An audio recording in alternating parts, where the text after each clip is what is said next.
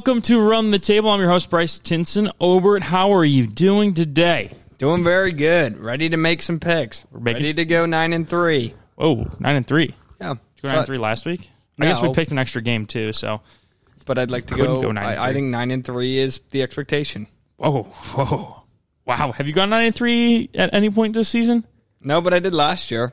So I guess that's true. Uh, yeah, we got five games in college football this week. A little bit of a uh, shakier slate than last week. Five NFL games per usual. When we start getting to uh, to bye weeks, that's going to be really tough. So Oh, yeah. some of those weeks, uh, we were struggling this week to find find games to pick. So we got some we got some weird ones in there. So let's recap how we did last week. College football is always first. You know the rules. Uh, I went five and two. Obert went four and three. Mike went two and five. So here's how we stack up on the season. Obert leads 21 14 and two.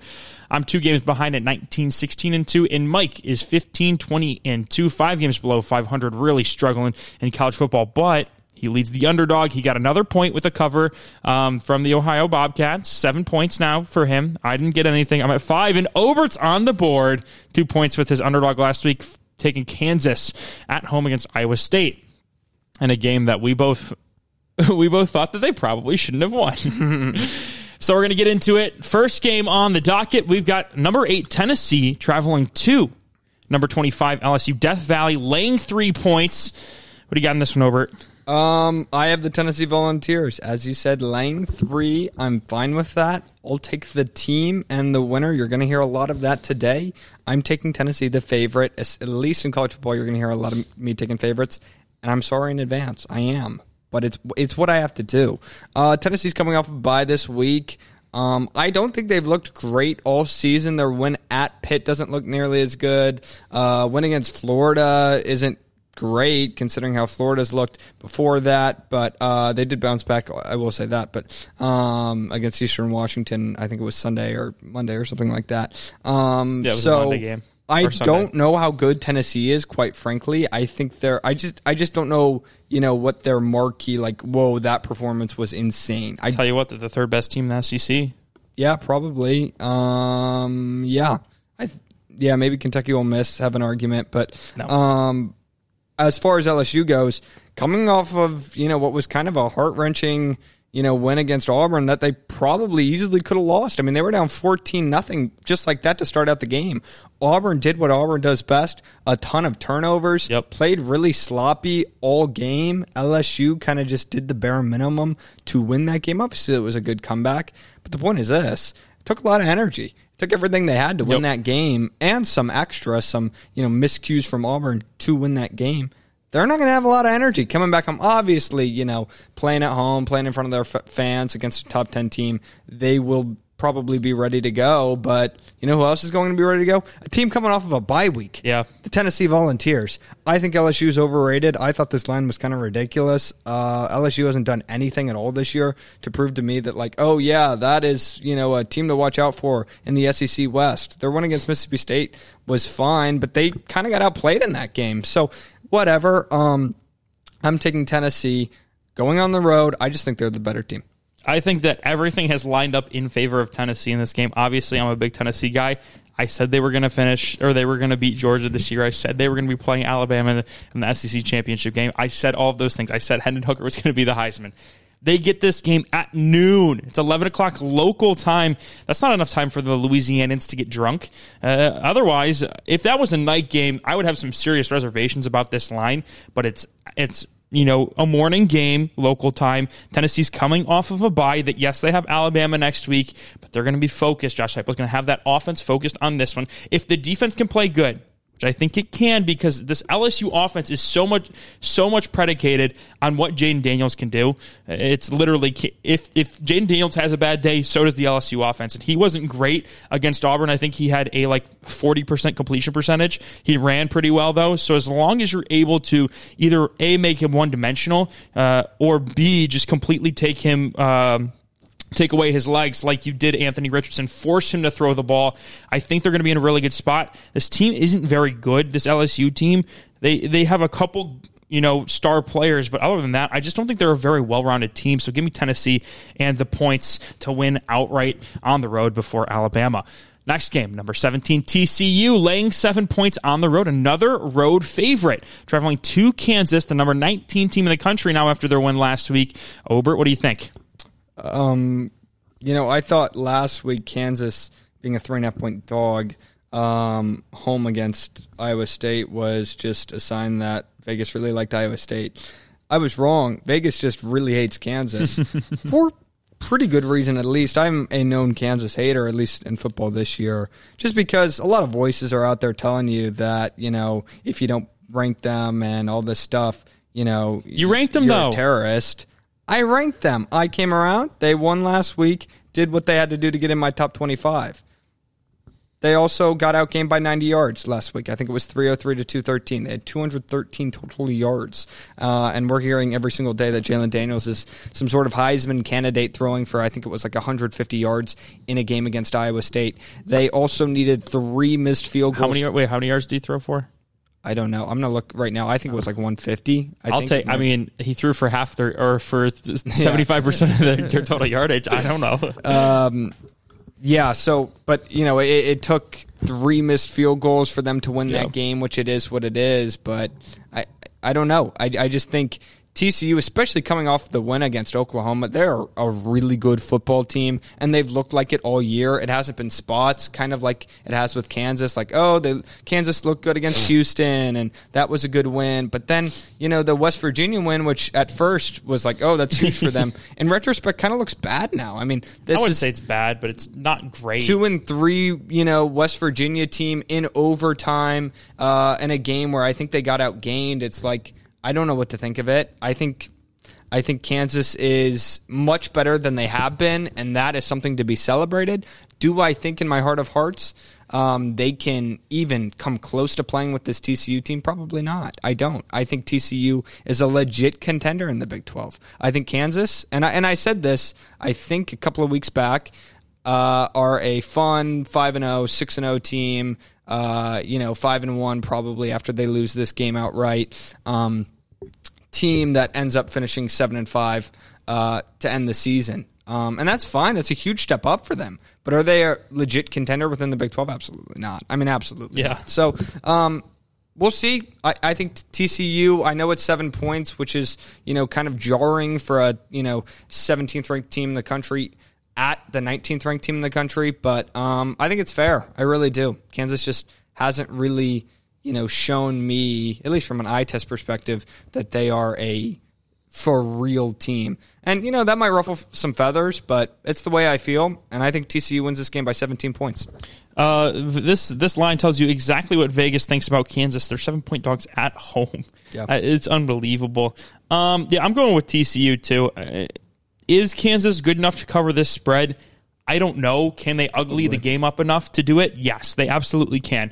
The difference is is that I think this TCU team with Sonny Dykes, the way that Max Duggan played last week and has played so far this season, has unlocked a completely new level that this TCU team can get to. I mean, there is no limit right now. Uh, he when he is on, he is he is on. He's one of the best quarterbacks in the conference. He's one of the better quarterbacks in college football. He's not one of the best, but he can certainly get that offense humming.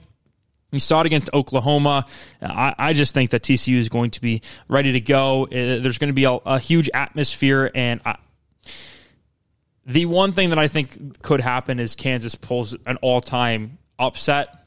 I would consider it an upset. I mean, it's seven points um, because they have the the whole entirety of the country behind them, and College Game Day is there for the first time ever, and it's probably a sold-out crowd. And That- maybe a letdown spot for TCU. Exactly. I, uh, it, it's possible that Kansas wins this game and or even covers, but I'm if we're going to play this game 10 times uh, or 100 times, I think, you know, TCU probably wins 98. So I'm going to go with TCU to cover the, the seven points and, and, and win this game outright.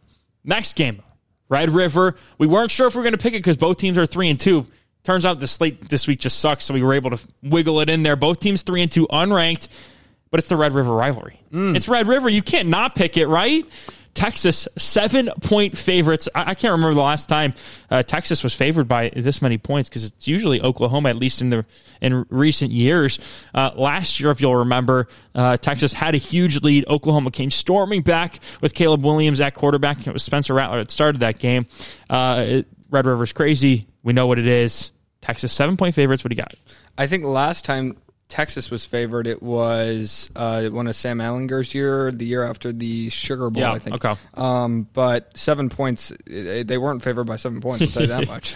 um, Quinn Ewers coming back, obviously. I think that's the obvious thing. This is a huge game. This Yeah. really is. You know, I mean, it's Texas, Oklahoma. It would be like not picking Alabama, Auburn. I can't imagine those teams, two teams would be might, unranked. we might not but, pick it. um, we, we might with how bad Auburn yeah, is. We might not pick it. That's true. Um, but y- you know, it's just a huge game. That's why you know ABC's going there, and you know, I mean, they'll always do that, and it's kind of takes on an additional meaning. Listen, this is the last time, or one of the last times, they'll this will be a Big Twelve game. Um, so I don't think that matters all that much. I do. I mean, you know, Texas, Oklahoma, it feels Big 12. It has Big 12 importance because the reality is in two years, this could be a, you know, SEC West game that means absolutely nothing because I- these two teams don't make I think the they'll SEC pro- I think they'll probably make it rivalry week instead of instead of the- Maybe, or Texas, Texas A&M, which is what I would do. I don't know. Texas, Texas, A- Texas, Texas A&M at its peak, at least, was a better rivalry than Texas, Oklahoma, at least in my opinion. Anyway, I have Texas. Let's talk about the game. I have Texas winning. Quinn Ewers coming back. We saw this offense with Quinn Ewers. They were fantastic. I've been down in the dumps about Texas recently, especially after the loss to Texas Tech. I was very frustrated, but um, man, if I was an Oklahoma fan, I think I'd be just as frustrated. Huge loss to, Back to back- TCU, back-to-back losses. and then a loss to or a loss to Kansas State, then a huge loss to TCU. I mean, that's just brutal. And you know, will they want to win this game? Very much so. Texas will be the same way. Both teams are coming at this, you know, with everything they've got. Both kind of need to turn their seasons around. So I'll concede that. But I still believe what I said just uh, the other day. Oklahoma's lost their identity. They really are in a different stage of a rebuild than Texas is. Texas is, you know, probably a big game or two away from, you know, being where they need to be. Oklahoma is an entire year of trying to figure out who they are to being to uh, where they want to be. So I think they're just completely different stages of rebuild, and Texas is overall a much better team. We saw him with Quinn Ewers; he made every throw in that Alabama game. He looked fantastic. It was only for a quarter before he got injured, but when he was out there, he looked fantastic. Hudson Card kind of has just looked okay. Even in Texas Tech, I blame the defense, and that was fair. But I mean, they could have put that game away so many times with the offense and didn't do it.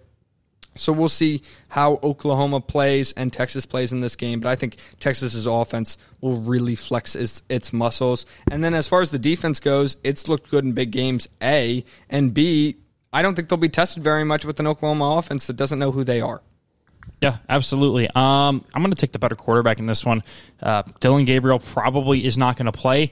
Um, so it's either going to be Davis Beville or General Booty uh, as as G- Dillon Gabriel's backup. Nice. So I, I just don't think this is a very good team outside of Marvin Mims um, in terms of Oklahoma. Meanwhile, you have playmakers all over the place uh, on the Texas offense. Quinn Ewers coming back, and, and I know you're not a huge Bijan fan, but he's forced. I think the the stat I saw was 46 missed tackles so far this season.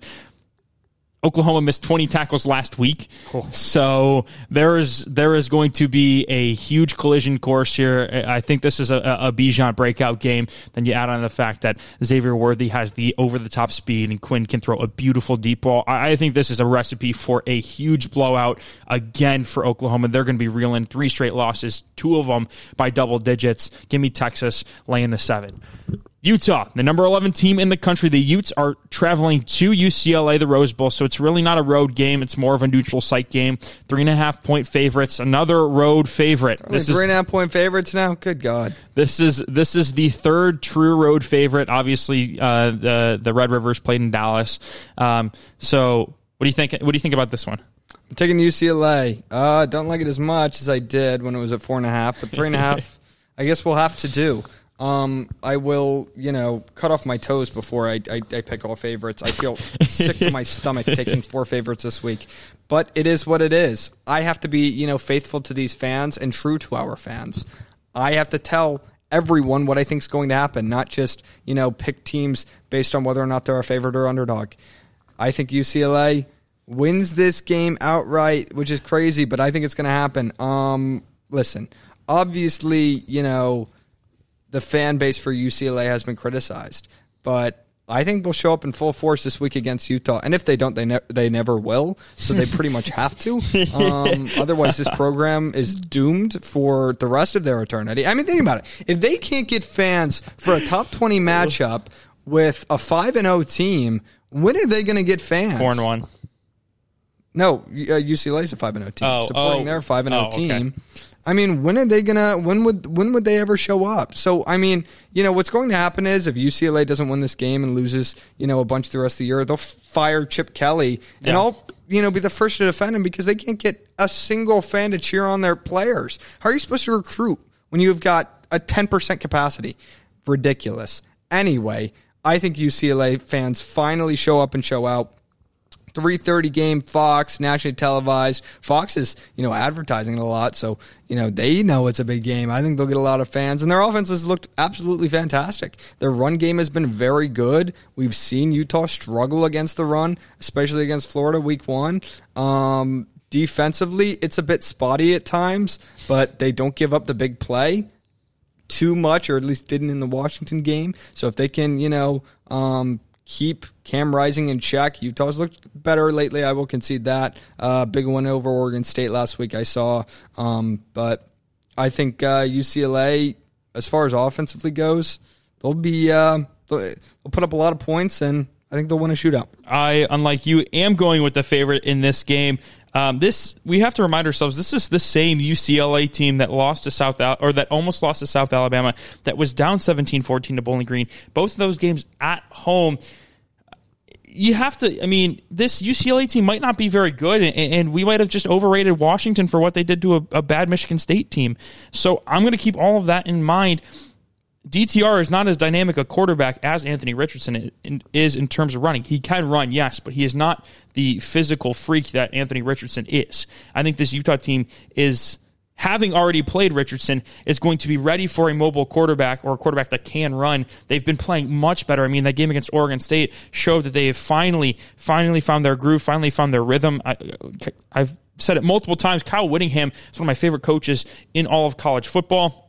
I think that it's a gross uh, uh, malpractice by Vegas for this game to only be three and a half points right now. I think Vegas is at least a touchdown better than the. the Yes, I think that Utah is at least a touchdown favorite, better than UCLA. Give me Cam Rising. Give me the Utes to win this thing by two scores. To defend Vegas a little bit, they had this at I think four and a half or five, It was four and a half. and clearly it's getting bet at UCLA. The the public likes the Bruins. Even four and a half is it- Malpractice? I, I, I, no, it's not malpractice. The fact that the fact that it's moved, and uh, yes, it's not their fault. Um, Clearly, they're doing something right. They're, they're just Yeah. trying to get money on both they're sides. just trying to get they're just trying to get all the money they possibly can so that they can they can make money. Uh, I just think I just think that this, that this line is disgusting. Um, Florida State at number fourteen, NC State.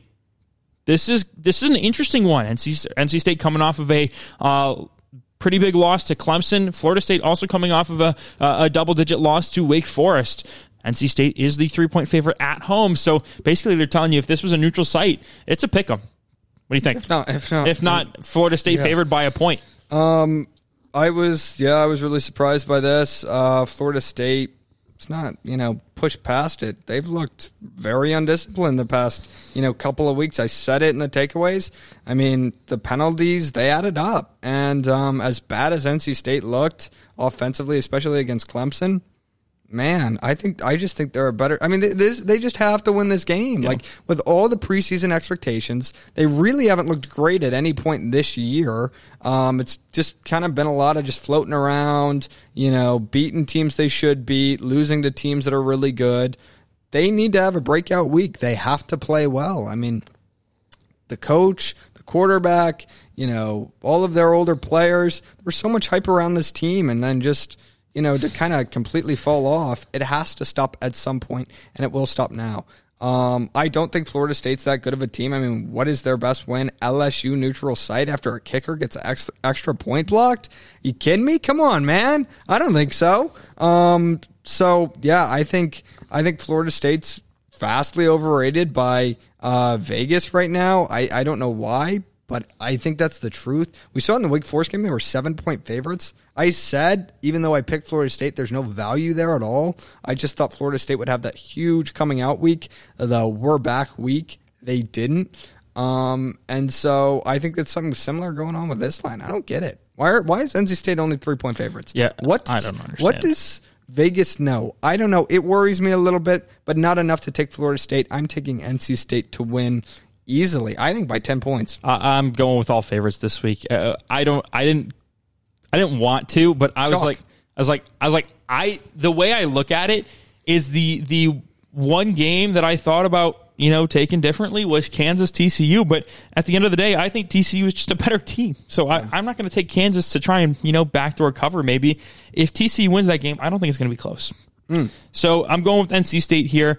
The only thing that gives me some pause is that the NC State offense has looked pretty pedestrian for most of the season. I mean, Devin Leary has not taken that step or at, at least continued hi the end of the year success that he had last year. Dave Doeren is has has had questionable play calling. I don't know it's it's a situation with the Wolfpack where I've been disappointed with how they've played so far. I, I thought they were going to be the second best team um, bes- uh, behind Clemson. And I thought it was going to be you know they were going to be eleven and one going uh, uh, at the end of the season. I thought they were that good. The Texas Tech game, it was their defense that made plays. Clemson, it was uh, the defense that kept them in it, and the offense just time after time after time, it just kept stalling. It was like, what are you doing? But on the flip side, I just don't think Florida State's that good of a team. I think Mike Norvell still got a couple, at least a year. Jordan Travis is a great quarterback, but is he 100% healthy? I, I don't know. Uh, Is he a great quarterback? I don't know. I've been a little bit. he's a good the- quarterback at least. After the LSU game, I've been a little bit unimpressed. I have. I He's mean, a good quarterback. That Louisville game, it was like he gets injured. That was impressive, but uh, or I mean, that was too bad. But in that game before that, meh, like seven for thirteen, I think. I don't know. I feel like I feel like he's at least a good quarterback. Yeah, he is. He has the potential to play or be a great quarterback in any given uh, day. It's whether or not he shows up.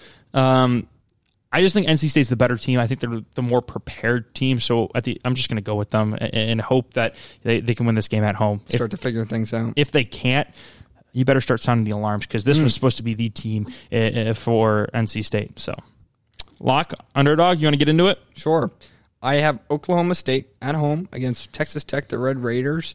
Uh, Oklahoma State nine and a half point favorites coming off of the big win over Baylor, where they were underdogs in that game. We were stunned by that, but anyway, they go on to win pretty easily by two scores, complete control Cannot of that believe that game. Um, and uh, yeah, so they're uh, they're a really good team. I mean, any questions you could have had about this team, especially offensively, all answered. Spencer Sanders, incredible. Uh, that offense has been incredible. I mean, Baylor's defense is really what was their calling card.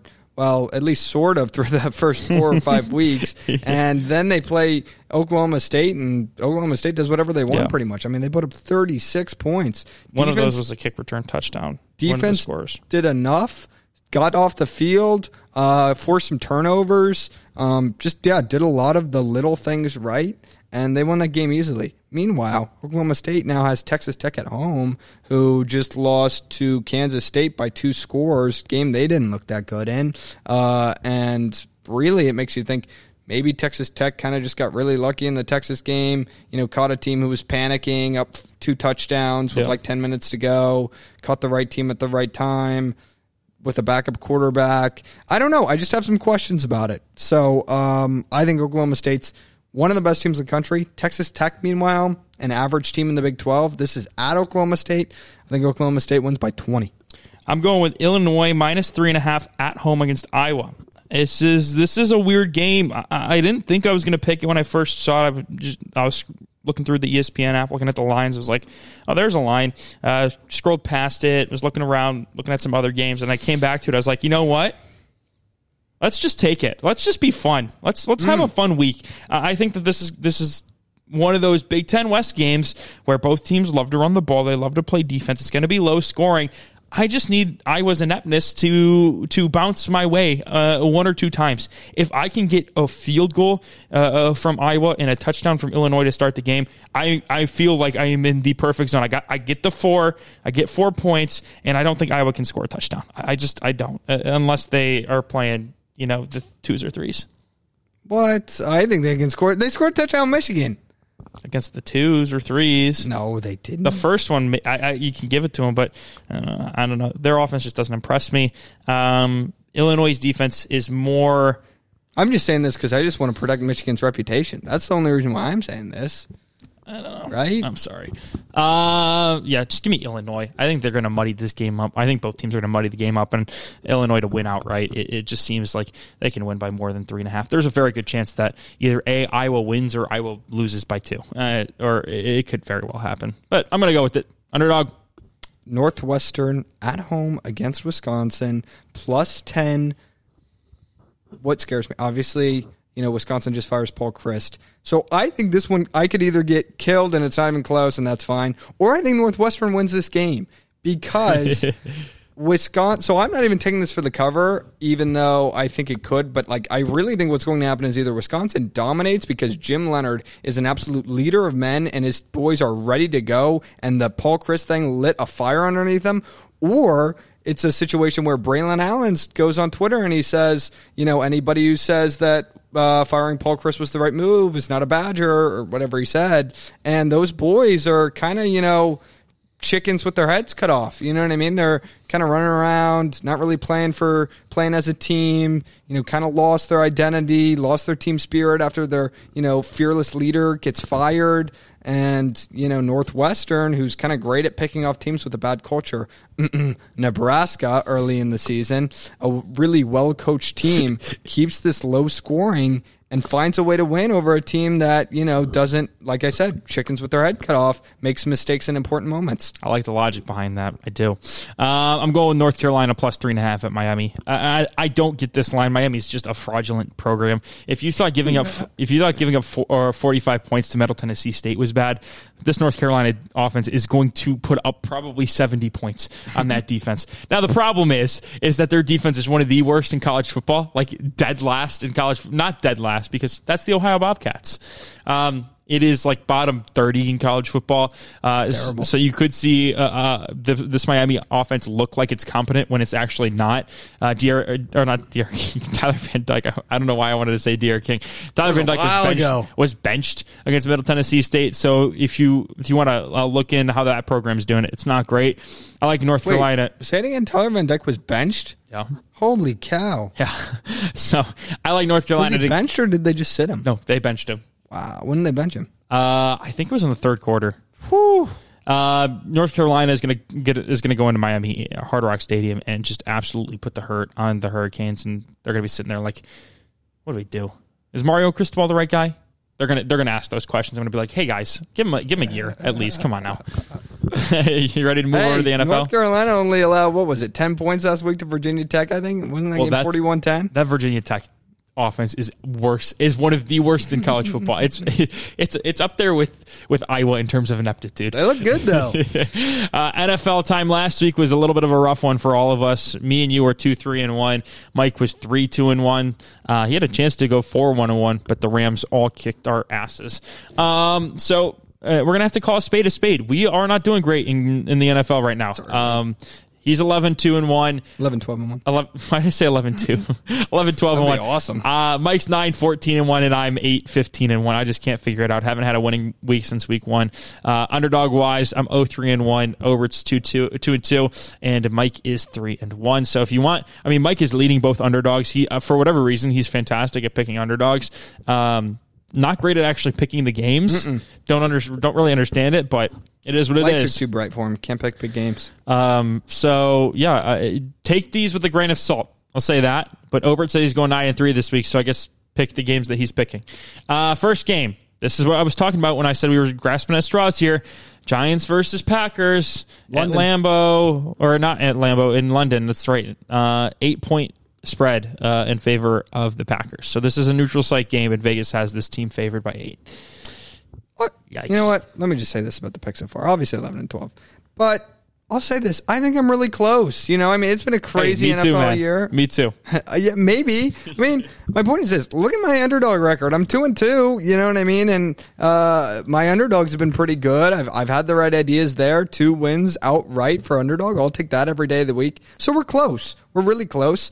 Um, it's just about getting it. My numbers speak for themselves. I was a you know sixty percent winner in college. I'm a sixty percent winner so far in college this year. I'll figure it out in NFL. I'm this close. Packers Giants. Um, listen, I've got this theory. Maybe it's hogwash, um, but when we're talking about London games, there are so many variables. Jet lag, waking up, you know, playing at eight o'clock local time, um, you know, not sleeping in some hotel bed, uh, you know, locker rooms are weird, playing on a weird turf even. Um, I think I- it- they might like playing on that turf more than they like playing on on Lambeau, that's true. Uh, but or the or MetLife. yeah, good God, I hope so. Yeah, especially for the Giants. Anyway, I think what I'm trying to say is London, it makes for really wacky games. And I think it kind of, you know, decreases the skill differential between the two teams. We saw it last week with New Orleans and Minnesota. I would have to Yeah. look this up all the time, but I, I kind of did. um, New Orleans kind of goes into that game and they just, you know, really played their butts off and, you know, only lost by three on a double doink that missed by this much. So when we're talking about these London games, I'm going to like the underdog. And yes, the Giants haven't looked very good, but they are three and one. Uh, their only loss being to the Cowboys, whom we both love or I love and you think are a good team. Um, Yeah, don't ever say I love the Cowboys. uh, listen, their resume isn't great. They haven't beaten great teams. I'll be the first to admit that. But the Packers, I mean, what have they done? I obviously they have got a great week against the Bears, and that looks good. But they always the own the, own the Bears. Um, first part of this season, go to overtime with the Patriots without Mac Jones in? Are you kidding me? Lose to the Vikings, who haven't looked very good since, by three scores. I mean, I, I obviously they beat the Bucks in a very close game where the offense doesn't show up. Um, so I, I, I love the Giants to cover in this game. I love the number eight. I think the Packers win 28-21. Um, yeah, I, I went back and looked, and I was because that was going to be one of my takeaways was that the London games are just kind of wacky, and they, they they have weird results. was, wasn't it? It- well, I think I did say it, yeah. Um, and the games were either an absolute just destruction where a team wins like 30 to 3 or 30 to nothing or it's a really close game very few are like you know 10 point Yeah. like 7 to 10 point games and so with Okay. that I'll go 28-24 then. with that, I'm going with the Giants. I just think eight points in the NFL is way too many. Um, the Giants aren't a great team, but they're good enough to hold their own, especially against the Packers team that can't really figure it out offensively. Uh, I think this is going to be a lower scoring game, 21 17, something like that. Uh, I just, yeah, I, I don't trust the Packers to, to win this game by, uh, you know, a score plus. Actually, it would be two scores for them to cover. So I, I just don't think it's going to happen. Um, this was a pretty easy pick for me. I'm going to go with the Giants. Will I be wrong? Probably, but it is what it is. Next game Chargers laying three points in Cleveland, in Cleveland against the Browns. What do you think? I'm going with the Cleveland Browns. What? My team. Um, No way. First off, people don't think I'm a homer for us picking Browns, uh, Cowboys, Cardinals. I'm not. These were three of the five best games. I, I basically forced him to pick the Chargers Browns game. Yeah, I did I do did it. that. You know, kind of pinching my nose. I don't love picking the Browns games in general because I'm always going to pick the Browns. I mean, I'm never going to pick against my team. But Maybe think- you should just hedge it. No. no. Uh, I'm going to pick the Browns because I think they win this game outright. Listen, uh, Joe Woods, Kevin Stefanski, last, you know, three or four weeks, uh, made some very head scratching decisions and have come under a lot of criticism. We need to win this game. We're playing at home. We are, what are we? One and one at home this year with a loss to the Jets in an embarrassing fashion. Uh, meanwhile, the Chargers, let's be real, they're kind of all over the place. They're kind of a roller coaster. Um, obviously, we lost to the Falcons, but they didn't look great against the Texans, at least not defensively. Both teams are banged up. I don't know. Are we supposed to get MG95 and I don't think so. Clowney back? Don't I don't think, so. for MG95. I don't know about Jadeveon. Uh, so we'll see about that, but um, should be at least a little more healthy this week than we've been in the past, so that'll help at least a little bit. And our main weakness throughout this year has been our run defense. Good news, Chargers can't run the ball, so that helps. Um, Good news. I think obviously we'll have to have the communications uh, at least a little bit shored up uh, through the secondary. Good news is we kind of did last week. So um, I think we can win this game. It's just a matter of doing it, playing well, playing efficient. Um, I think the run defense really could get scorched against a better run team, but the Chargers aren't really that. We saw how we matched up last year. I thought we matched up pretty well against Yeah. uh, the Chargers. Obviously, a couple of bad calls kind of hurt us in that game, but And you had a worse quarterback. and we had a worse quarterback, absolutely. Um, and so it is what it is.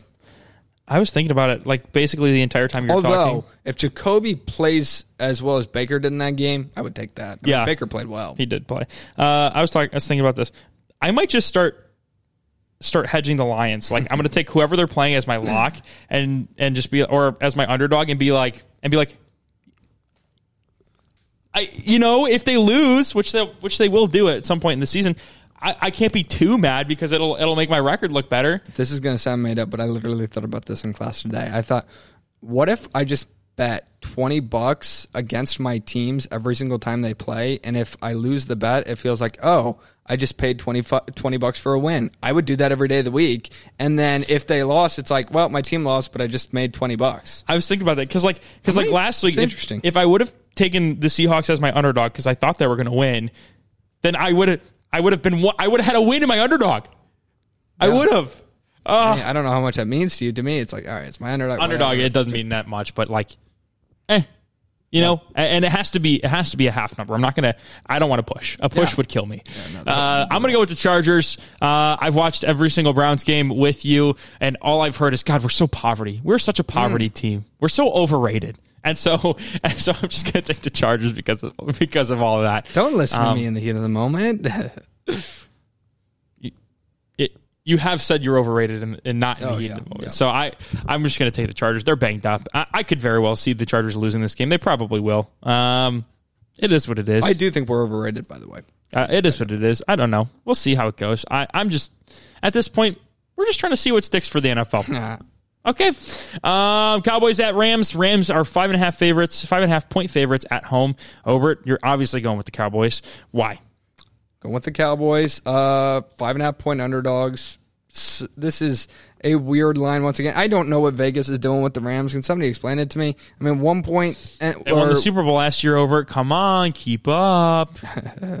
no, but no, they were two point underdogs last week against the one and two 49ers. And, and and and coming in this game, They they're really five like and a half Niners, point favorites against the Cowboys. So, like, what is it? I'm I don't get this that. blind. Um, it, it's ridiculous to me.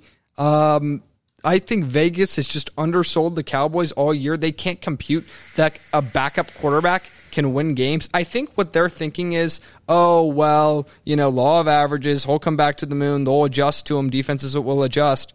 But I said this like. There's nothing to adjust to. They're not having him make difficult throws. It's running the football, rolling play action off of that, and finding wide open guys. They're asking Cooper Rush to do so little, and with a great run offense, I mean, it works. And as far as their defense is concerned, it's one of the best in the league. They don't have to score a lot of points to win games. They really haven't. Don't need to. Um, and as far as the matchup goes, obviously Rams lost to the 49ers. That doesn't really bug me or, you know, make me want to take the Cowboys anymore. I think, you know, it's just Sean McVay's ineptitude against the 49ers. So I don't I don't really think that plays too much of a factor. But what does play a factor? The Cowboys D line is one of, if not the best in football so far this year. And their secondary has been outstanding. Um, Anthony Brown has been uh, eh, a little shaky at times. But other than that, their secondary has been fantastic. Don't Um, look at PFF grades though. Yeah. they don't, they don't like the Cowboys. I don't get it. It's like, wh- who is doing this then? They do think Trevon's having a much better year, which I like, and he is having a much better year than last year. Um, safeties are playing very well. Obviously, Leighton Vander Esch looks a little bit more athletic. You can only ask so much from him. Um, so, yeah, I, I think this Cowboys defensive line, especially going up against a Rams O line, who I said since you know the start of Week One, I was like, this is one of the worst in football. I mean, holy cow, Yep. they look terrible pretty much every week so far. So that's been their main weakness. And anytime they played a competent D line, the 49ers, the Bills, the Cowboys this week, they've gotten absolutely killed. I mean, the one time their O line looked okay was against the Cardinals when J.J. Watt was banged up, and that let's be frank, that D line is not very good. No. So um, they're they're facing a real D line this week, and uh, and I think the Cowboys win outright. I really believe that. Yeah, I, I, I think the Cowboys this year are the Lions last year in the sense that Vegas will never. I hope not. in the sense that Vegas is not going to adjust how they think. Lions last year were like, I think either 12 and 5 or 11 and 6 against the spread. Yeah. Vegas just would not they be like, they're going to be competitive. They're going to, they would not. And, and it seems like the, they're going to be the same way with the Cowboys. They're like, eh, no matter how, how long Dak is out, which it seems like it's going to be a little bit longer than we actually thought, they're going to be like, no, it's a backup quarterback. We're, we're just not going to change the line because there's no way they can keep doing this. And when Dak was in, it was at four and a half. Like, what? Yeah, but that was against the no, I know. I mean, like that when when we thought Dak was going to play before Jerry Jones. I don't know if on, we. I don't know if we ever knew he was. It was just speculation that he might play. Well, it jumped from six and a half to four and a half in like a second. That's what I thought it was. Was because I thought they thought Dak was going to play. Then it's announced he doesn't. It yeah. moves back up to five and a half. Regardless, I'm taking I'm taking the Cowboys. I just I, when I saw this line, I was like, come on, what are we doing, Vegas? This is like you said, this is one of the worst offensive lines in football, going up against one of the best defensive lines in football. We saw what the what the Niners were able to do to, uh, against that offensive line. It's going to be more of the same this week. The Rams' offense is not good this year. They haven't been able to figure it out. Allen Robinson, I saw I saw a stat today. He is one of the worst separators in the league. He's got like a twenty percent. I, can't remember what they called it, but he's basically separating at a twenty percent uh, uh, clip in in one on one situations. He's just not getting open. It is bad. Um, and so it's basically Cooper Kupp and, and I don't know maybe Tyler Higbee. Mm. I, seriously, I, I I don't know what you're going to do. Uh, yeah, the Cowboys are going to win this one, and I, I think they yeah I think they win it outright. I just don't think the Rams are a very good team this year. Next game. Eagles laying five on the road in Arizona against the Cardinals. Cardinals coming off of a nice win against the Panthers. Eagles coming off of a very wet win over the Jaguars. Ugh. It was. I mean, it literally was pouring rain the entire game. That was hilarious. what do you like in this? Well, I should say, why do you like the Cardinals in this one? Um, I love the Cardinals minus or plus five at home. Um, I think Vegas is kind of overcorrecting with the Cardinals. They were a little bit too high on them to start the year, and then going into uh, the Rams game, like that was just like okay, they didn't weren't really reasonable about that one. Um, and so I think they're kind of overcorrecting now. I mean, I'll say this: the Panthers game, I don't really get what that was. They were one point underdogs, yeah, that didn't make sense. which I would have loved to have taken once again but I was going to take the Cowboys. Um, or no, but I thought it was going to get to uh, a pick 'em before the game, so I was a little bit worried about that. But um, so Mike jumped all over it. Did he take the Cardinals? Yeah. Oh, okay. There you go. Well, anyway, um, I'm taking the Cardinals plus five. Uh, obviously, don't trust Cliff Kingsbury. Neither of us do. You know who I do trust though? Kyler Murray, KM1 baby. He is a dynamic quarterback, and I will say this: as far as Cliff goes, the play calling in the second half was really good. They forced a lot of turnover, or forced I think a couple of turnovers maybe in the second half. Got really good field position, so that helped. But I think they went three of four touchdowns. You'll take that every single day of the week, especially in the NFL. Really opened up a can of whoop ass in that second half. So the Cardinals, they they looked really good in the second half. I'm hoping that will get the train rolling, not just for the cover, but I hope they can win this game. And I think they can if Cliff and that offense really start to figure things out. The issue has been red zone offense and big plays. Well, red zone offense, Kyler looked very good. Tough first half, but in the second half, he found Hollywood Brown. They got the run game involved. They really got creative. It was draw plays. It wasn't just inside run and a five yard quick slant. It was actual, you know, innovative play calling, creative play calling. That's what it will take. And I hope that's what they will keep bringing for a win. I think they cover. Um, I'm really more worried about the Cardinals winning, and I, I think they will as long as the play calling keeps rolling into this game. I think the Eagles are the best team in football right now. I said that a couple of days ago, and I believe it. Um, but I just think they're playing the wrong team at the wrong time right now. Uh, I completely disagree with everything you just said. um, the Eagles are, like you said, just as good, if not better, than the Chiefs. We saw what the Chiefs did week one. this Cardinals team isn't any different. Uh, Cliff Kingsbury is still the most infuriating. bad matchup, I think. But Cliff Kingsbury is still the most infuriating play caller in the NFL. It is so frustrating watching a Cardinals game and trying to root for the Cardinals. I I told Bobby this week. I said I am never taking the Cardinals in the game ever again as long as Cliff Kingsbury is the head coach. I cannot sit there. I don't know how you do it. I don't know how you do it. I love it. It is it is so frustrating. With that being said, I think the Eagles slobber knock the absolute crap out of the Cardinals. They won this game by 17. Uh, The Eagles are just they are a juggernaut right now. That's how they are playing.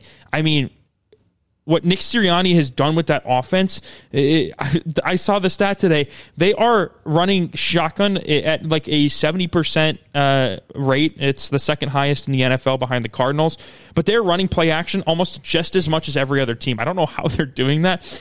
Basically, what it's what it's saying is that Jalen Hurts is just such a dynamic quarterback, and he is. He's playing fantastically this year that you're not going to be able to stop him. And so far, no team has been able to. Uh, there's been there's been halves where you know they haven't really tried to to be aggressive down the field, but we saw it against the Lions. We saw it against the uh, uh, Vikings. We saw it against the Commanders. We saw it last week against the Jags. They have halves where they just explode for, you know, 21, 24, tw- 28 points.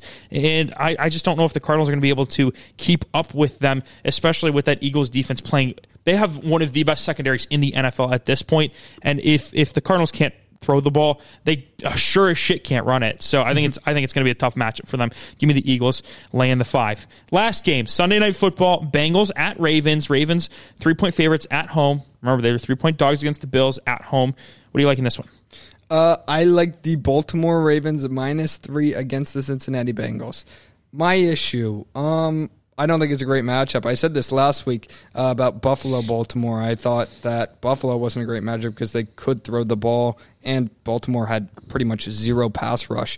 Um, in retrospect, the rain helped. You know, Yeah, the rain helped big time. At least yeah. a bit. I mean, no team really was able to throw the ball. I think Lamar threw for 144. Yeah, it wasn't. Josh Allen threw for like 200 maybe or I something think it was like like that. two sixty. Oh, was it really? I thought think- it was let me- like let me double check. 200s, like 230 maybe. I don't know. Um, but uh, so the rain helps.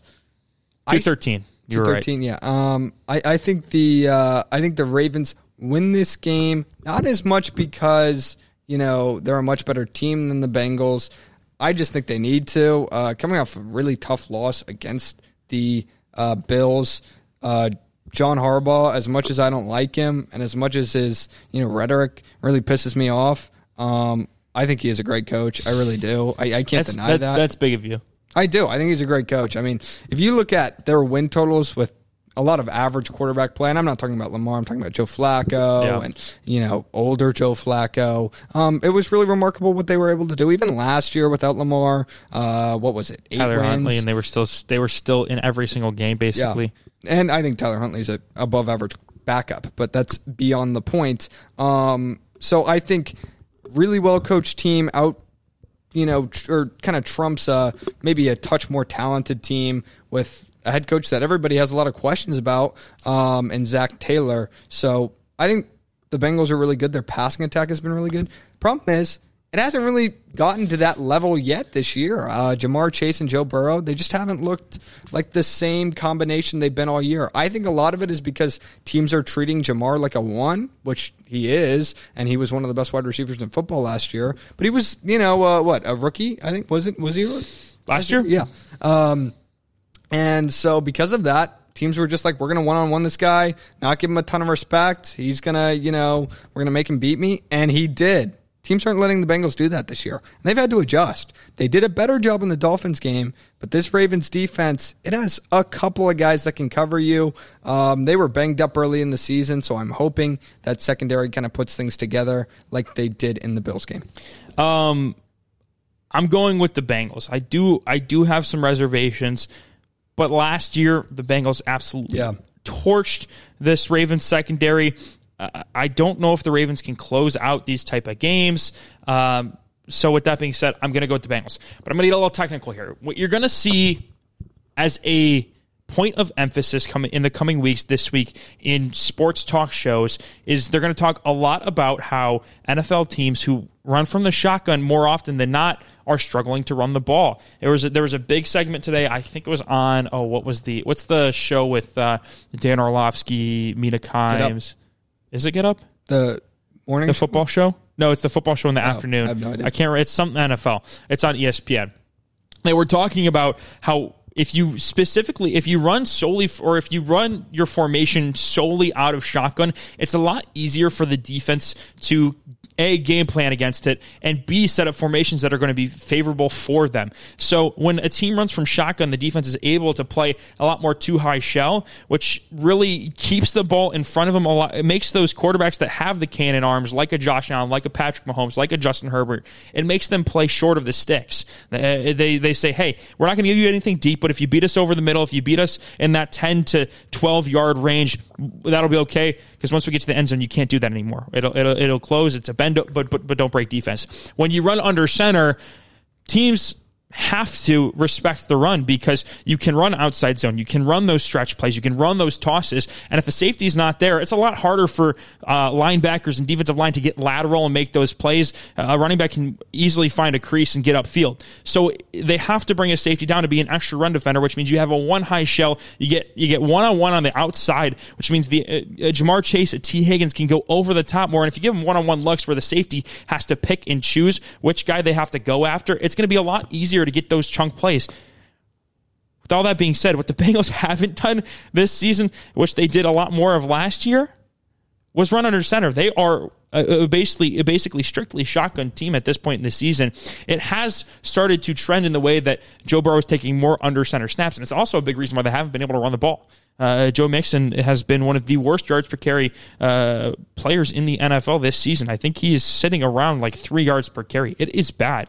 Um, they were like 8% or 6% in week one, which is why they look so bad uh, from the shotgun. They just weren't able to do anything. It has steadily increased. Last week, it was 25% against the Dolphins. You saw them able to take more shots down the field.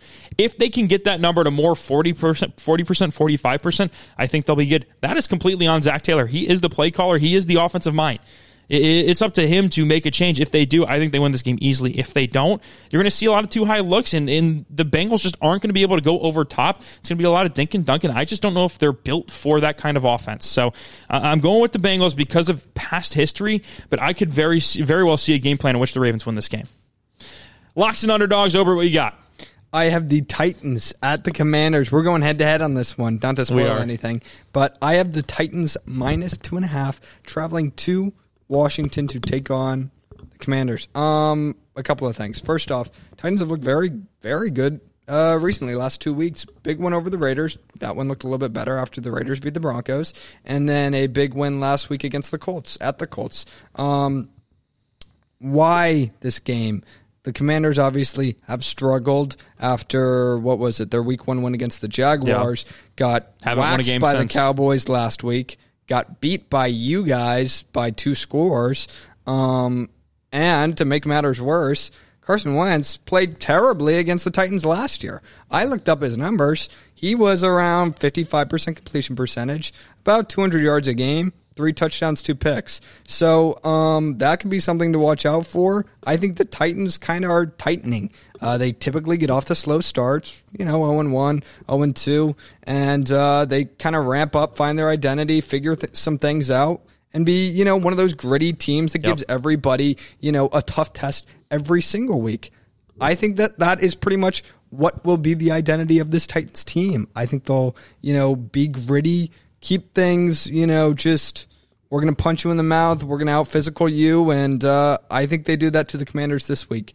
I have the Titans winning, eh, I don't know, 31, no, I'll say 28 17. Um, fair enough. Before I make my lock pick, I just want everybody to know I am one in three on locks so far this season. It has been rough. It has been very rough for me. I'm going to go with the 49ers plus or minus six and a half traveling to Carolina. I don't think the Panthers are good. I think they're one of the worst teams in the NFL, which is crazy to say given the entire talent they have. That just shows you how bad of a coach Matt Rhule is. He is minus 200 for the first coach to be fired if you look up Vegas. I think that the second, I think Hackett was he was either plus 600 or plus 6,000. I couldn't remember how many zeros there were. But there's either a huge, I mean, there's a big gap nonetheless, but it could be huge. Um, The 49ers, meanwhile, coming off of a fantastic win, they finally got Deebo involved. You look what you look what happened. He made plays left and right. They're getting Brandon Aiyuk more involved. Uh, that defense is one of the best defenses in the NFL. It's definitely top five, probably top three. Uh, I think you would probably go Cowboys, Niners, uh, Bucks in no order as the top three defenses in the NFL. Uh, you, you, talk about that defense, DeMeco Ryans uh, going up against Matt Rhule and that stupid Panthers offense. It's going to be a coaching clinic. DeMeco Ryans is going to coach circles around Matt Rhule, and it's going to be like it's going to be one of those games where it's like, okay, I think this is the one where Matt Rhule gets fired because they're going to get ran out of their own building at home. David Tepper is going to have to fire him, otherwise he's he's one of those owners. It's like uh, I don't know, a dormant owner who just kind of sits there and and just lets everything happen. So I'm going to go with the uh, Niners minus six and a half. Underdog Obert. Um, I have the Lions plus three at the Patriots. I hate this. I, hate this. I felt bad for for taking uh, for ta- or going against you in the lock, so I I threw you a bone with the Lions. What do you think no, about that? No, plus you three. You didn't throw me a bone at the at the Patriots. I did this because I think the Lions are going to win this game. Listen, I don't make any of my picks for anyone else. I make them because I think it's what's going to happen. Well, Kansas last week. Maybe. Oh, that's an exception. Yeah, I guess. I was going to say anytime. No, I did think Kansas was going. to any, Anytime you pick your your team, the Cardinals, Cowboys, or Browns, you you have you can justify it, but sometimes you don't actually think it's going to happen. On the record, I think it's going to happen. but, uh, Lions plus three at the Patriots. My bad. I shouldn't have. I shouldn't have questioned your credi- yeah, credibility. Come on, like uh, Lions plus three at the Patriots. Um, as far as it's concerned, the pay. All right, that's all right. You know the Lions better than anybody, but I'll say this: What if the Lions faced every single week this year in some way a fairly dynamic, you know, weapon or two or even three. Even the Seahawks last week. It is yep. Kenneth Walker, Rashaad Penny, DK Metcalf, Tyler Mel- Okay. Tyler Lockett, um, the Commanders, Terry McLaurin, Carson Wentz is you know mm. is what he is, but uh, Jahan Dotson, he's at least dynamic with his speed. Uh, the Vikings, Justin Jefferson, Adam Thielen, Dalvin Cook, who's had a tough year but still. Um, and then week one, what am I missing? I'm missing one more. The Eagles. The oh, come on, man. Jalen Hurts, AJ Brown, Miles Sanders been a little bit better than expected. Um, so let's think about this this Patriots team. Obviously, the Lions defense is dog water. There's no doubt about it. But they have never played an offense. So uh, how do I put this? You know, just like lame uh, as far as weapons are concerned. I don't. Are they going to have Mac Jones? No, I don't think play. they're going to have Mac Jones. And if, I, if he does play, he's going to be on like seventy percent. Yeah, and their weapons are obviously good and terrible. Um, their running game is pretty good, which does concern me a little bit because the Lions' run defense has been pretty lackluster. But um, it's been abysmal. Yeah, but if like they really haven't faced a team that is just completely one dimensional offensively. I mean, even the Commanders have Antonio Gibson, and you know, I mean, they they have J.D. McKissic. Yeah, J.D. McKissic. It's a pretty reasonably uh, you know good run game. So they've never played a team this one dimensional. I think they'll be able to sell out against the run and, you know, play a very tough game. As far as their offense is concerned, I'm not really concerned about Amon Ra or D'Andre Swift. I know they're super talented. I've seen what this offense can do uh, without those guys. Last week, they put up 45 points against the Seahawks. I think it keeps going. I think they beat a pretty meh Patriots team. My concern, Bill Belichick often does a really good job of neutralizing these like bright young offensive minds with you know really cool offensive strategies that well ben johnson doesn't do anything different he just runs the ball uh, that you know people don't really know what to do against and that's the only thing that concerns me but hey bill belichick's old and washed I'm taking the Lions to win outright. Um, couple things. If you're if you have Damien Harris or Rhamondre Stevenson on your fantasy team, start them.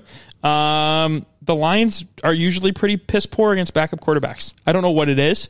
Um, weird. It's it's a weird stat, but every every I it feels like I, I, don't know the actual stat to back it up. It feels like every time we play backup quarterbacks, we always have a letdown game.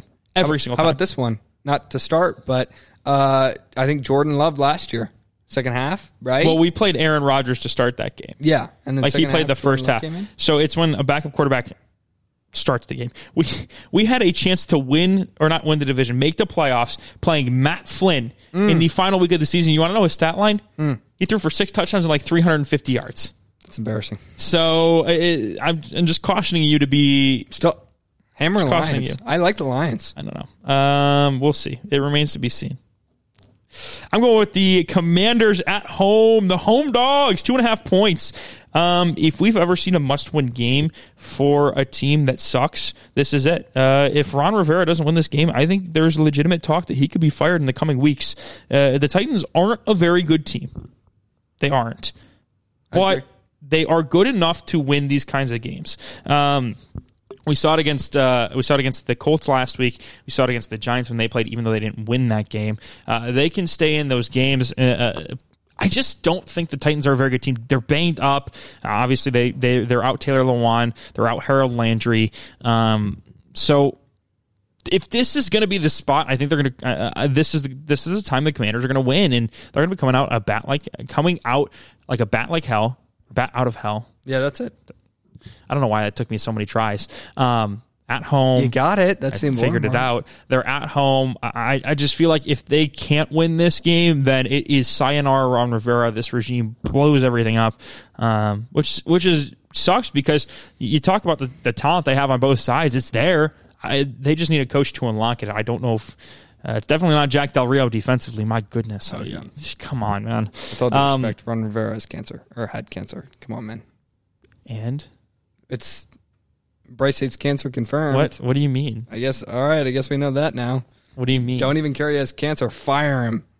Come on, So you man. just can't he has fire him? cancer. You can't no, not until I, maybe if he's in remission. I guess He is but in remission. He- Okay. He, he, I think he entered remission last year. Fine. I guess you can fire Before don't the know. season. Still, Last year before I the don't season. know. Till he dies.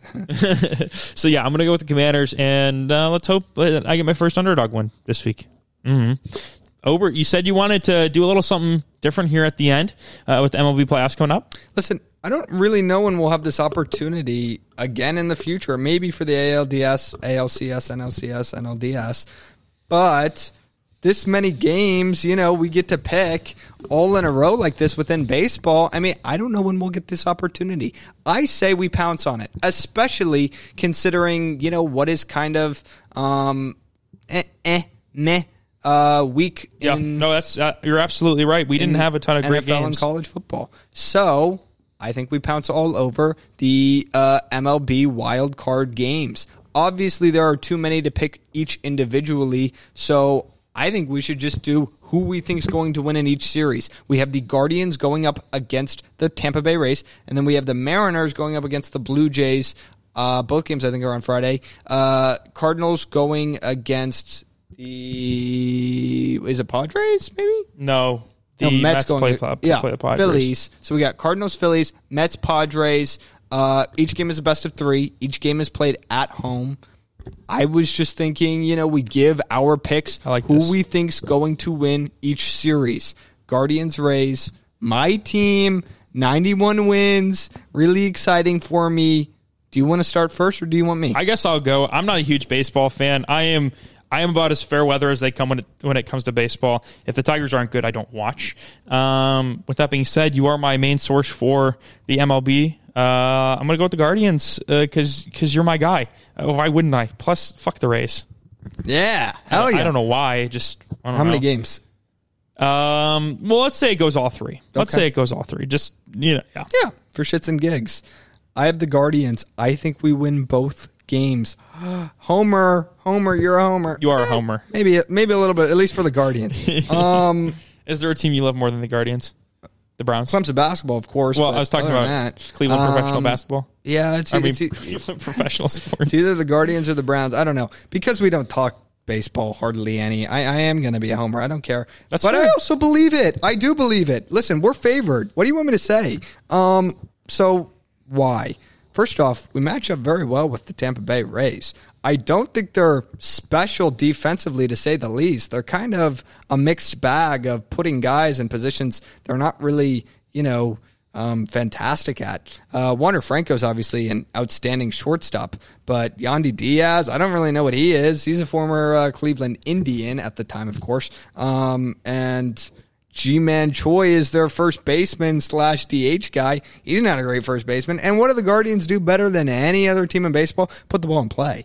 They will make defenses, you know, earn it defensively. They will make you throw guys out. They're not going to strike out. They struck out the least amount of any team in baseball this year. Um, and, you know, like I said, their batting average, if you look at it top to bottom, Steven Kwan is going to be around a 300 hitter. Oscar Gonzalez is our rookie. He's going to be around a 300 hitter, and etc. So we put the ball in play really well. I think we beat the Rays in the season series, regular season series. I think we match up pretty well against them. Rays have kind of been dragging ass, quite honestly, at the end of the regular season. Meanwhile, Cleveland has been on fire. Um, and to make things better, the reason why I see it going two games, we have two just stud starting pitchers, Shane Bieber and uh, Triston McKenzie. Triston McKenzie. Goodness gracious. I thought about Trevor Bauer there last time we were uh, and going up against uh, Shane McClanahan, I think it'll probably be Corey Kluber. Um, Hey, he's a former yeah, he is. Indian. Choked in game seven, World Series. But don't know really who they'll send out there. Um, I think it'll be Corey Kluber. Anyway, our two starting pitchers are dudes. Theirs are kind of, you know, not absolute aces. Shane McClanahan's a dude, but Corey Kluber's kind of eh. Um, so I think we get it done. I think our bullpen's better. I think our hitting's a little bit better. I think we win game one and game two. Move on to the ALDS against the Yankees. Phillies Cardinals. I feel like Mike with my analysis right now. I just don't. I don't. I don't know a ton. Um, because my reasoning for this one is going to be Philly sweep the Cardinals because of Bryce Harper. Oh shit! I don't even know. Is he back? I don't know if he's back actually. Okay, if he's not back, go with the Cardinals sweep. I think he might be back. If he is know, back, Philly but sweep. If he's not back, Cardinals sweep. What I do know, Also, also, I need to put this out there because it seems like nobody else is talking about it. The MLB has 100% juice the balls for Albert Pujols, and it is a disgrace to the game of baseball. the Cardinals are white hot right now. I mean, that's kind of gotten lost. They were white hot last year. Okay, uh, that's kind of gotten lost in the Albert Pujols 700 chase for 700 thing, but they're a really good team. Paul Goldschmidt's an absolute dude. I He- forgot he, was on the Cardinals. He, should be, I think, an NL he's a- MVP candidate. He's a lifelong Diamondback for me. He's just completely overlooked. I don't know why. Maybe because he has a weird last name. Maybe because he plays in kind of It's because he's white. Mid-market teams. Well, Mike Trout. Well, um, yeah, Aaron but- Judge even. But nobody talks about Mike Trout. Uh, I do. The only time they talk about Mike Trout is when the Angels lose seven to four and he hit three home runs. What the heck? Um, but yeah, so I, I, I just think the Cardinals are a slightly, you know, more polished team overall. I think their pitchers are kind of just meh. I don't really love their starting pitching, but that's okay. Playoffs are a bullpen time. We saw that with the Royals in the mid 2010s. Boy, do I know that. And um, I think it'll remain true here. The Cardinals sweep the Phillies, who have really struggled to kind of close out this regular season. I think they got swept by the Cubs a couple of weeks back. That's okay. They've just Cubs are a good team. they they've had some weird stuff going on. I don't know if they'll get Bryce Harper back, but let's be honest, his teams really don't really perform very well in the playoffs, nor in the regular season. Yeah, but quite he's got, frankly, this, he's got the same name as me. that's true, and he's cool. Anyway, next series: Mariners Blue Jays. Um, this is a fun one. AL last AL wild card series. Um, who do you like? I like the Mariners, man. You kidding me? Storybook story. season. Uh, Mariners are winning the World Series this year. I don't want to spoil every every pick, but uh, listen, I'm gonna be I'm gonna be rooting for them at least. Um, I, as a Lions fan, know what it's like to be the cellar of the league. Um, so I see that they're having success now. I want to see them realize that, win a playoff series, uh, maybe two, maybe three, maybe go to the World Series. I don't know. Um, but yeah, I'm uh, I'm a big fan of the underdog here. Uh, I don't. Uh, uh, yeah, give me give me the Seattle Mariners, and many also games? bring back uh, basketball to Seattle. Yeah, I actually agree with that. How many games though? Three. We're gonna say it goes three. Okay. I literally agree with your prediction, not the World Series thing.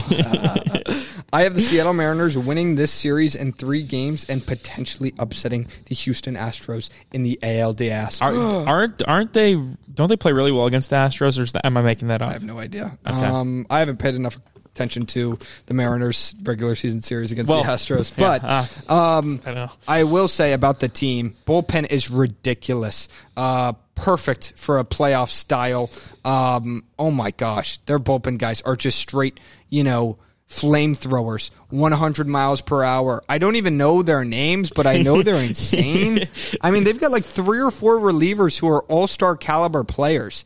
I only know this because whenever the Guardians played them, we just got killed by that team. And as far as their hitters go, They've got plenty. Uh, Mitch Haniger's a really good player. Julio Rodriguez, everyone knows about because he's a rookie and he's that dude. Isn't And he going to win is. Rookie of the Year? Uh, yeah.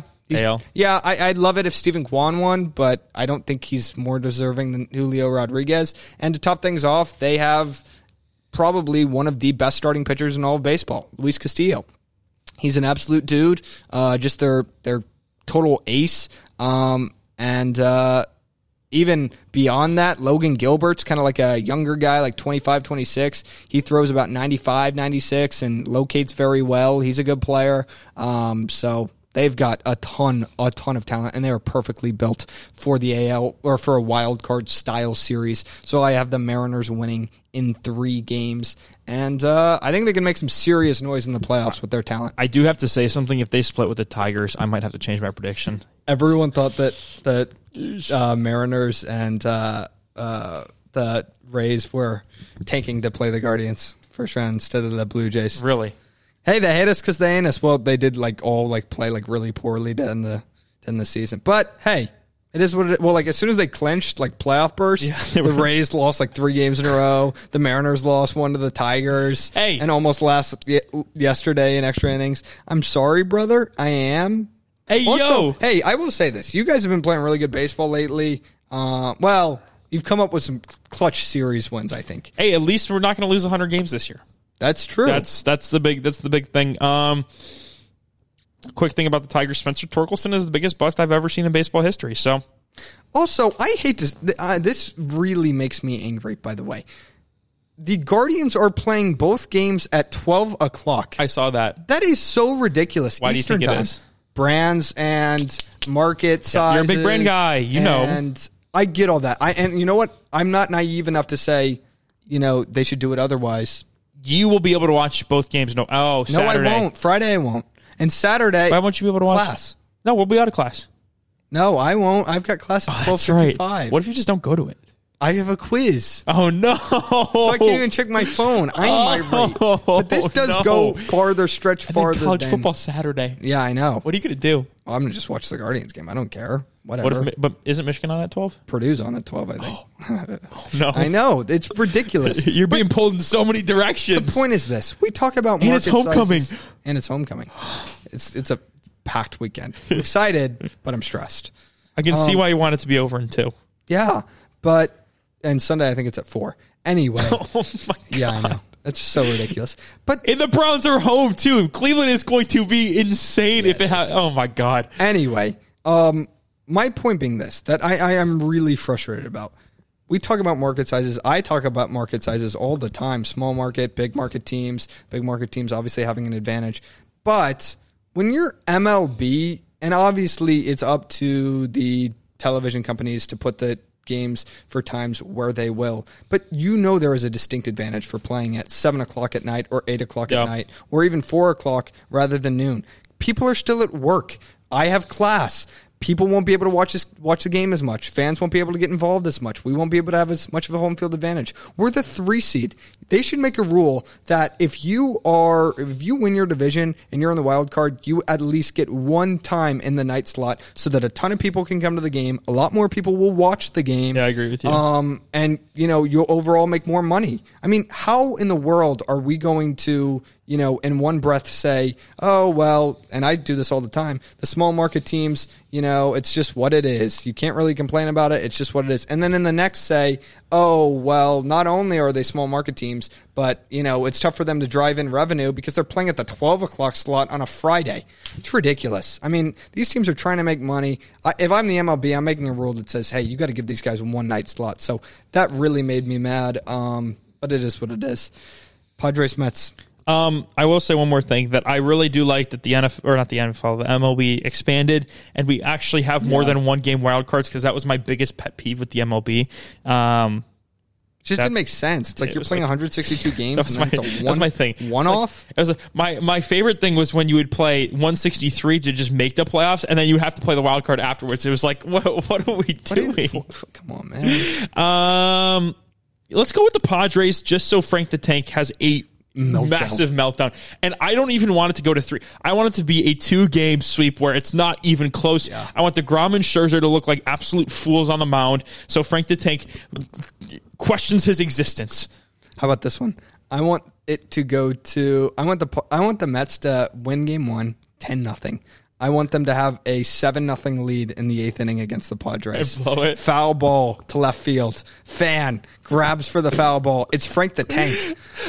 His his fat paws want a foul ball so badly. Some guy underneath him. I don't know. Like uh, who's their outfielders? I have no idea. Canha, I think Mark Canha or something like that. Uh, goes up to make the catch.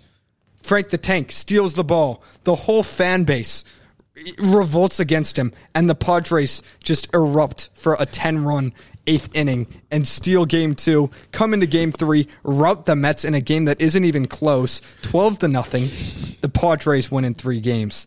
Um, in all seriousness, the Mets are a really talented team. They almost won 100 games this year. And you brought up this stat, not on the podcast, but to me, they didn't choke this series. Yeah. The Braves just stole it from them. I think they were on like still a 90 win Yeah, pace. the Braves. the- the Braves to finish the season were on a 114 win pace. that's unbelievable. that that is that is. I think that is about where the Dodgers were. and they got swept, and that was really the only thing they couldn't do. But um, it, it's still unfortunate. They did not deserve to lose that division, winning hundred and one game, hundred games, potentially 101 with today's game. Um, they yeah, they definitely didn't deserve deserve to lose the division. The Braves just took it from them. They're a fantastic team, starting pitching wise. Degrom and Scher- uh, is it still Scherzer? Yeah. Uh, DeGrom and Scherzer are absolute dudes. Their hitting has been much improved this year. I picked them to win the division, I think, before the season, our preseason predictions, um, which was smart. They just barely missed out. They're a fantastic team. They've got talent all across the field. And the Padres are kind of the Padres. They kind of have a lot of dudes and then kind of choke when it matters. Do you remember the last time Max Scherzer was number two on a pitching staff? Uh, you could make the argument for Los Angeles behind Clayton Kershaw. Oh yeah, I forgot he was on the Dodgers for. yeah. Other than that, no. I mean, he is just an absolute It was on the Tigers. Justin Verlander. Yeah. Yeah. In retrospect, you know, Scherzer's probably a better pitcher than Justin Verlander. No. No, I disagree. think so? Justin Verlander has a 179 ERA this year, or Yeah, 175. He's been a dude this year. He's he's not even throwing like that fast, but he's just I don't know. He's just like I don't know. He's just the ultimate locator. He is just fantastic. He's a great player. Anyway, uh, I have the Mets winning probably pretty easily, but it would be funny if my original scenario played out and Frank the Tank becomes Steve Bartman. he becomes the most hated man in, in New York Mets history. That would be hilarious. After just being the biggest diehard. That would be imagine? awesome. What do you think he would do? He would start. He would still probably be a diehard fan, but he just wouldn't be able to show his face. Yeah. No. Couldn't get groceries, anything. Are you are you are you good? I like that. That was fun. Yes. I enjoyed that. I enjoyed uh, sharing the, my baseball knowledge with the people. Bet all these games, by the way, that we pick. Um, We're, we we know more about baseball than anybody else. I wouldn't bet baseball. Um, Too boring, seems like. right? Not Yeah. enough action. yeah, and also it's like the lines are weird. Yeah. It's like it's like it's not Minus- like yeah. it's not like a touchdown gets you gets you a cover. You need like four runs. It's weird. so I just don't. I, I it's it's really just bet the NFL, and if you feel like it, you can bet basketball. But I, I even when Or I went- college, too. College football. well, yeah, I, yeah, that's true. I should have just said football uh, because it's it's a lot easier to to you know figure out trends and stuff. You you can't account for a team shooting the lights out of the gym. You can't. You just can't account for that in, in baseball or in basketball. And then baseball is such a weird sport that you could have a, a team that's a dog win by yeah ten runs. So uh, that was my PSA on on sports gambling. Also, don't bet parlays. Don't do it. Don't bet parlays. It's a bad idea. Just bet straight up. Might not win you as much money as a potential parlay would, but you will have winnings at the end of it all. Okay. You good? Yes. Thank you guys so much for watching. Hope you enjoyed the little bit extended pick'em show. Catch you on the flip. See ya.